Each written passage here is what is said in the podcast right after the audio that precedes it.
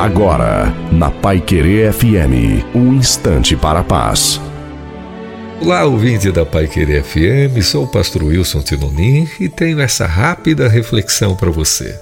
Aquele que confia em Deus sempre será recompensado, porém a pessoa que não confia, Deus fica impossibilitado de agir porque a fé é o grande ingrediente necessário para que ele se manifeste. Sempre vale a pena se entregar completamente ao cuidado de Deus. E como isso é feito? Através de um investimento diário de comunhão com Ele.